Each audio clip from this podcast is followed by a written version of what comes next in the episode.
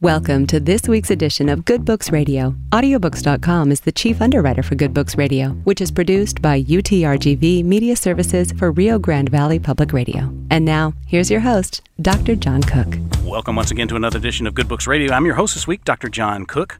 Good Books Radio is a production of the University of Texas Rio Grande Valley as a service to the community and public radio. And with me today is Dr. Lorenzo Cohen, who's the Richard Haynes Distinguished Professor in Clinical Cancer Prevention and Director of the Integrative Medicine Program at the UT MD Anderson Cancer Center in Houston.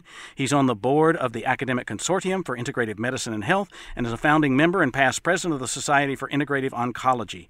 Dr. Cohen has published more than 125 scientific articles in both top medical journals and has edited two books on integrative medicine for career care. And with us also is his co author, Alison Jefferies, who has worked extensively as an educator and a former president of the MD Anderson Cancer Cancer Center Faculty and Family Organization and works closely with the Lorenzo Cohen to foster health and wellness in individuals and their communities. Welcome to the program, y'all. Thank you so much for having us. The book is Anti Cancer Living Transform Your Life and Health with the Mix of Six. And I just have to say, as someone who's done several books on wellness, that the mix of six that y'all recommend is the same thing that's recommended for heart health, brain health, all other kinds of health. But there's something I want to bring up up front about medicine, and that is uh, you mentioned in the first chapter that doctors across all disciplines have confided that they have long suspected that their patients' mental state and lifestyle plays an important role in the ability to survive cancer diagnosis and restore themselves to wellness. Why is it that there is not more focus in the practice of medicine on holistic wellness, on the social support, the, the diet, and the exercise? What is, what is going on there? Well, that's that's a tough question, and, and in fact, it is uh, historically the case that there's been little focus in this area. However, I'm pleased to to share that that is changing. So the NCCN, the National Comprehensive Cancer Network, uh, which is, is made up of of the uh, d- main designated cancer centers in our country, now mandate uh, distress screening as what we could call the six vital signs. So you need to screen and have a, a care management plan to help uh, manage the mental health needs of cancer patients. So you think, well, why why is mental health related to cancer? Well, it is, and depression and anxiety and distress actually confer worse prognosis in an individual. So there's there is finally this recognition due to the overwhelming data that lifestyle factors really matter when it comes to cancer prevention, and as we use it when somebody has cancer, uh, the term cancer control, being able to, as best we can, uh, do everything possible to control that cancer and, and ideally get it uh, out of the person's body. Mm-hmm. And it was heartening to hear so many of the stories that you have about people who had stage four this or that or metastasized this or that, and the doctors were giving them three months to a year to live, and they're still alive and kicking 12, 20 years down the line. I want to get into that, but before we do, let's talk about the tobacco lesson. Um, you know, tobacco is the cause of 14 different cancers, or is linked to at least 14 different cancers, and yet it's uh, something that people just can't seem to get rid of. Well, it's it's it's uh, a very complicated topic, of course, and and it shouldn't be that complicated because it's one substance, and and we know the absolute uh, harms multiple cancers as well as other diseases like uh, uh, chronic uh, pulmonary disease, um, cardiovascular, heart disease, stroke, etc. Um, so it, it's it is. Ultimately it ends up being political. And you know, one of the challenges that that we face in some of these other areas that we talk about in the book is is they're even more complicated. So, you know, it's one thing to say tobacco, potentially sugar, you know, individual things, uh, but we're talking about a whole lifestyle and trying to reinforce that becomes more challenging.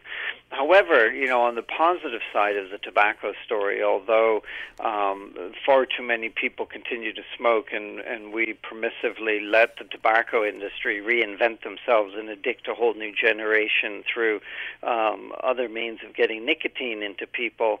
Um, this was a good example that if there is enough public pressure and governmental pressure um, and and financial disincentives uh, we can put a huge dent in, in the harm caused uh, by tobacco to to our society. Now, you know that that harm is now being exported to other countries where the tobacco industry is focusing their efforts. Um, but it is an example of, of what happens when enough pressure is put on an industry. Uh, we can create change. Mm-hmm. And, and I, I, like the fact that you, you discuss the fact that it's dollars and cents for some countries. The government intervention has been to raise the price, and that has decreased use to some extent. And then you raise the question later on what if we had the same level of public outcry against processed red meat like bacon and hot dogs? exactly, yeah. exactly. And, uh, and and we need to have that public outcry, um, and and to to to try and put pressure on industries that don't have our health uh, in in their best interest. Mm-hmm. We, if if you look at, you know, the, the our chemical exposure, which is one of the mix of six that we talk about in the book, we have over eighty thousand chemicals that are currently in use, and only a very small portion of those chemicals have been evaluated and researched, and yet we are being exposed to them in ways that we don't really understand or know about. And so it's another area where you know pressure can have a result mm-hmm. that we want to have products and uh, products that are healthy for us. Yes, I, I, I, am concerned about the environmental factors because I don't have bad genes in this regard, but as you say, genetics is less than 5% of it. It's all kinds of other dynamics in the body that, that uh, cause it. But you mentioned that uh, uh, attitude has a lot to do with fighting cancer, and so does diet and exercise.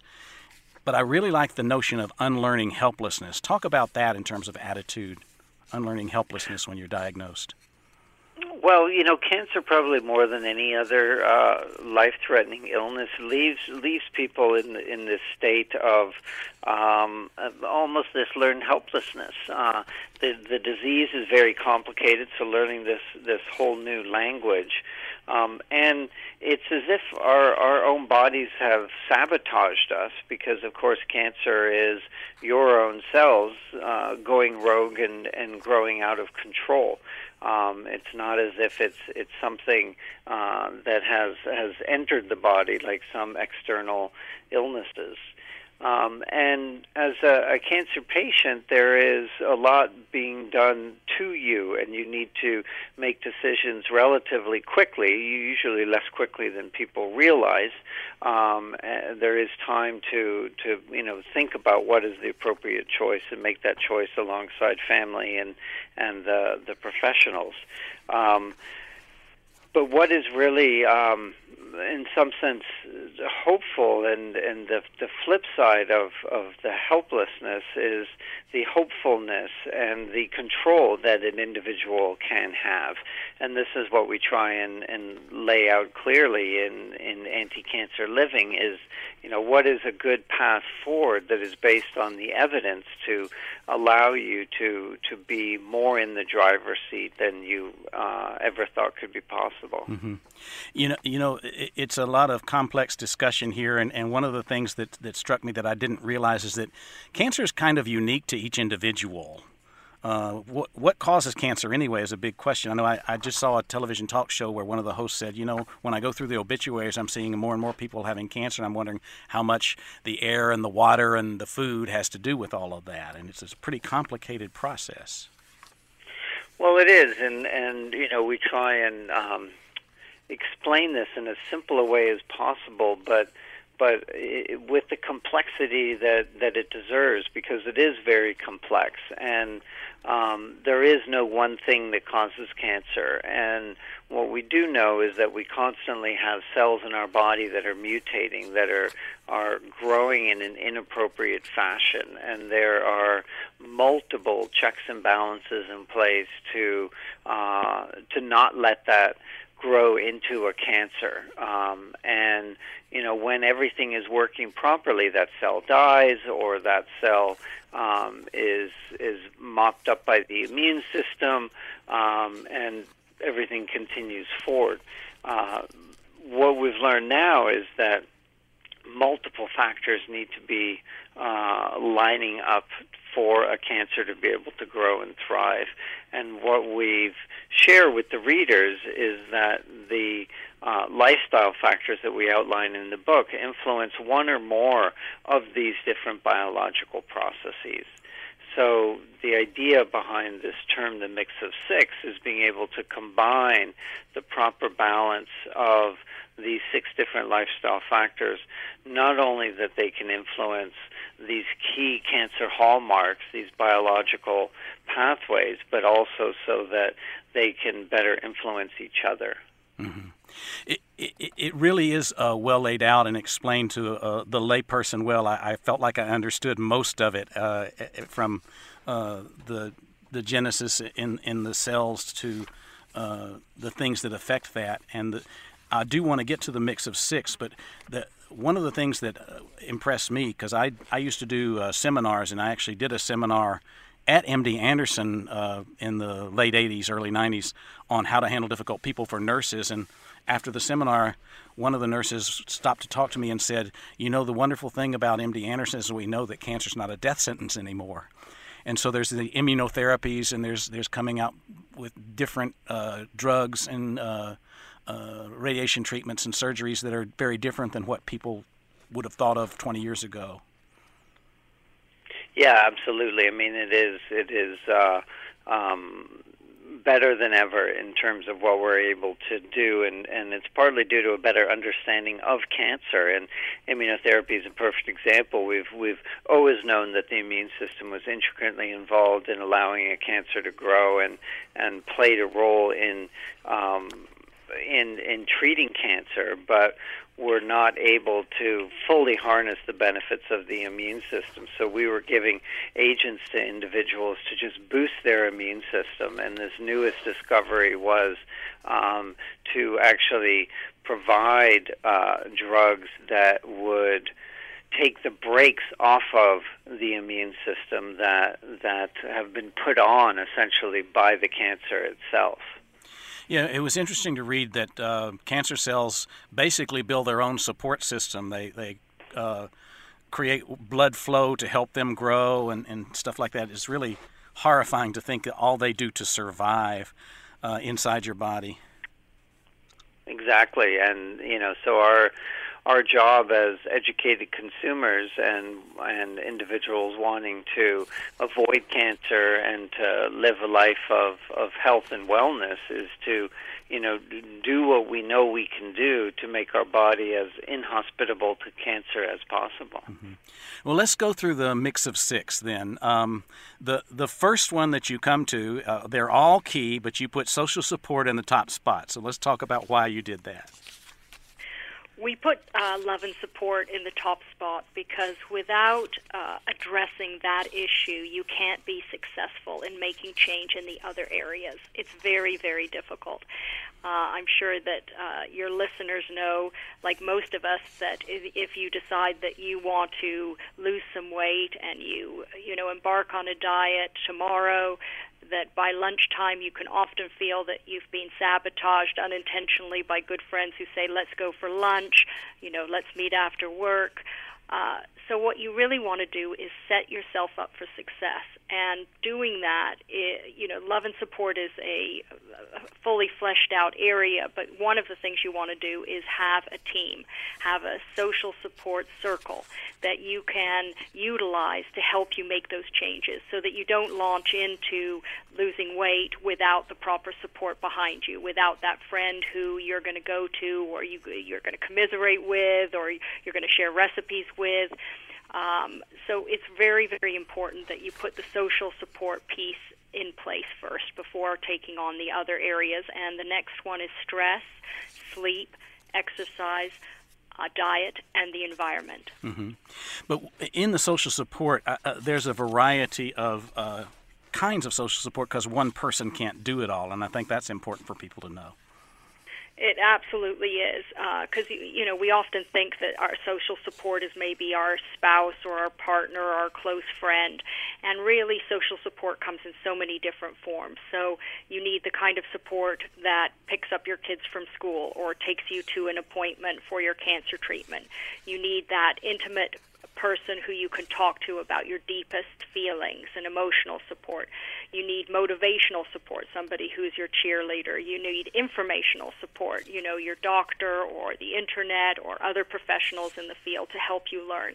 So when you think like that, you realize that your net can be thrown wide and that you can use all of these resources and so not being you're not needing to tap just one person all the time to help you. Mm-hmm.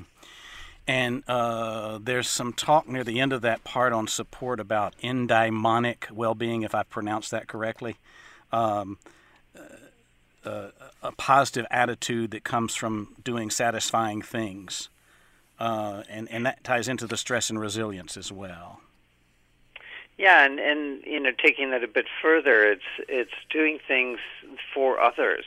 Um, there's a tremendous amount of evidence that that volunteering and and engaging in in things that that go beyond the self um, uh, is actually healthy for us at a biological level. So it's not just that uh, you feel better, uh, your body actually is going to be functioning better, having lower inflammatory gene signaling, which is, is critical to uh, maintain our health. So it's, you know, it's, it's still engaging in pleasurable things, but it's a slight shift of, you know, from self to others that's, that's critically important. Um, we also know that that can help to bring more meaning and purpose in life. And we also know that individuals who have more meaning and purpose, who are more connected to others, that that, that is what, what truly brings happiness and is ultimately the antidote to loneliness.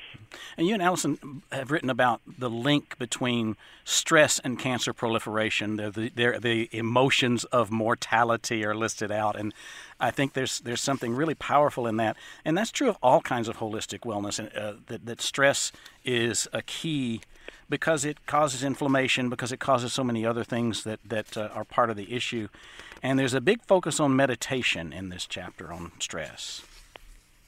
So stress, in, we know, literally speeds the aging process. It impacts you know us at a at a at a cellular level essentially every part of our body is negatively uh, influenced by stress. So the key is you know what do we do to to try and dampen down the fight or flight response the uh, flooding of our body of stress hormones. And uh, there are many strategies, meditation uh, being one of them. And one of the benefits of, of meditation is is you don't need a class, you don't need a gym, you don't need um, anything. You you you could literally do it standing wherever you are, just taking uh, a, a moment and and preferably multiple moments of time to uh, take your brain offline uh, and and create a sense of calm. Mm-hmm. I do think I do think that you know. Um, growing up in North America, meditation has not been part of uh, of what we normally have experienced here, and uh, it's an area where I think a lot of people feel like they don't know how to do it, and so it's one of those areas where you can either you know engage a friend to look at it and try and figure it out online together, but also to go to a class every Saturday morning for six weeks to learn the practice so that then you can bring it back into your home. But if you're a self starter, you can do it right away by going online, and there are thousands upon thousands of meditations available. Mm-hmm. You know, I appreciate uh, that you mentioned Qigong, which I had to Google because I had no idea what it was. And I found some videos that train you in how to do that practice. And I, I have done Tai Chi in the past, but this is like another, another form that uh, can help one with stress as well. Well, and it's great to hear that you've Googled it and that you found the videos and you've, you know, tried it out because that's exactly how easy it is to do. Mm-hmm. And just discussing that with a friend and then doing it is a terrific step uh, mm-hmm. in exploring a new mind body practice. Let's get to one that's also been treated in my books on brain health and heart health, and that is getting enough sleep. we need rest for recovery. The lymphatic system needs to do its stuff to prevent dementia, and there's just all kinds of things that sleep does for us that are healthy if we get enough. And that's and that's the rub is getting enough. And so, what's enough? Well, the, uh, the basic recommendations are minimum, minimum, and I'll say that again: minimum six and a half hours. Uh, that's probably shortchanging yourself. And you know, there's that kind of sweet spot: seven, seven and a half, eight. Certainly, individual differences, uh, but it's clear that individuals who sleep six and a half hours or less um, a night, adults uh, don't live as long and have uh, you know modifications in in their metabolism. It changes the way we that we process food. It, of course, disrupts uh, healthy relationships, decreases motivation for exercise. So you know that that's where. Uh, uh, sleep in and of itself has those direct effects, but also indirect effects on other areas of the mix of 6 mm-hmm. And and there's so much that mitigates against getting our seven to nine hours that that most most adults require, and that is blue light, uh, having a TV in your bedroom, uh, no, uh, noise. There's so many things that keep us from getting a full night's sleep and getting through all the cycles of sleep. That's right. Uh, and, you know, you don't realize actually how um, impactful they can be uh, until you start, you know, going through one by one and, you know, sticking tape, for instance, over the blue light. If you do have a television in your room, the LED lights that, that are bright. If you have, um, you know, a phone or whatnot, which we recommend trying to to find another room for that. But we often talk about um, using your senses to uh, evaluate how effective your sleep is and to look at things like taste, for instance, how how much alcohol and coffee have you had, and at what times, feeling, temperature, you know, looking at your bedroom and uh, establishing the best temperature so that you can sleep well. Hearing, are you hearing too many noises out uh, outside? So all these things uh, we talk about in anti-cancer living as tools that you can use to uh, improve your sleep. Mm-hmm. Let's talk about moving a little bit. One of the things that is is becoming more a popular item to write about is that we need to have less sitting time because sitting is as hazardous to your health as some other things that we've always known, including obesity and, and smoking. So get the body in motion. Yeah, they they actually have, have, have you know in headlines used the term you know sitting is the new smoking. Mm-hmm. Um, so it's it's you know getting moving and and exercising and being physically active, and you know key point uh, just sitting less. So when we stand up, and and you know now a lot of businesses are are encouraging and including as as standard uh, equipment for their office uh, employees, their standing desks. Now it's one thing to have a standing desk it's another to use it. So you need to use your standing desk and, and literally just stand up. By standing up, you're engaging your core, you're engaging your back muscles, you're engaging your legs. Um, you are in, in motion, even though you may be standing relatively still. The con- the body is is uh, moving ever so slightly. In addition to just being more in motion, so you know every hour, you know you take a walk up and down the hallway. Ideally, you know take that walk outside and and have that next hour long meeting with with a colleague be a uh, be a walking meeting where you actually are able to get four to five thousand steps in um, and accomplish the goals that that were on the agenda for that meeting. Mm-hmm. Another thing to think about uh, in regards to family is that we often reward each other with treats and food, uh, things that are not necessarily healthy for us. Mm-hmm. And so, one of the areas to think about in exercise is how can we reward the people around us by doing things that are healthy together so that we're going to take this great walk in celebration of something that you have accomplished. Um, we're going to do a pickup game at the park with our kids. So, looking at exercise across the week and in the workplace, it, at home, um, all of those things can really have an impact. Okay. Uh, you, you mentioned rewards, and, and uh, I want to affirm that food is medicine. So let's talk a little bit about a plant based diet and the evils of sugar and red meat for a little bit. Well, so let's let let's start with the positive. That you know, there's so much evidence now that a plant-based diet, whether we call it the Mediterranean diet or the traditional Asian diet, essentially a, a diet that is is primarily, and that means more than three quarters of your plate, made up of whole foods from the plant world. Uh, that that decreases a whole host of diseases uh, and and multiple uh, cancers. Um, what what should not be on that plate, or certainly not in excess, are processed foods. Um, and of course, you know one of the most highly processed foods and food additives is is sugar. Um, and you know added sugar in food is of course uh, nutritionless calories that are being added. Uh, but they it also leads to inflammation, and inflammation, of course, is a risk factor for cancer.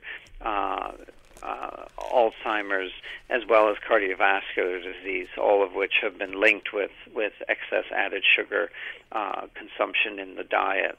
Uh, red meat's a little more complicated. E- easier to, to vilify is, is processed meats um, so bacon, hot dogs, etc. And and those have been uh, classified as as causing cancer. And uh, in in the area of red meat, for certain cancers, there's there's more of a direct association. So the more red meat consumed, the uh, the higher the risk of colon cancer. Mm-hmm. Um, and it's you know it's not exactly clear you know what this link is, but it's it's believed to be you know two factors. One is is the actual uh, processing, uh, the, the the way that that red meat is prepared, the charring, the grilling, in particular, even pan fried. Uh, just you know, heat applied to red meat uh, releases a uh, uh, carcinogen uh, as well as how cows are raised in this country, which creates a tremendous imbalance in the cow's flesh of omega 6 and omega 3 fatty acids. Omega 6 fatty acids, which are abundant in uh, conventionally raised cows, uh, which is inflammatory in nature. Mm-hmm. And we, we've got about a minute left. I, I, I do want to say that the other pillar involves detoxifying your environment, and you have some great tips there. Uh, for reducing how household chemical exposures and filtering your water and reducing toxins into, in your body and interacting carefully with the larger environment. This is a great read. It's an important work, and I, I'm really grateful to you two for, for having put it together. Uh, we've been talking with Lorenzo Cohen and Alison Jefferies. The book is Anti Cancer Living Transform Your Life and Health with the Mix of Six.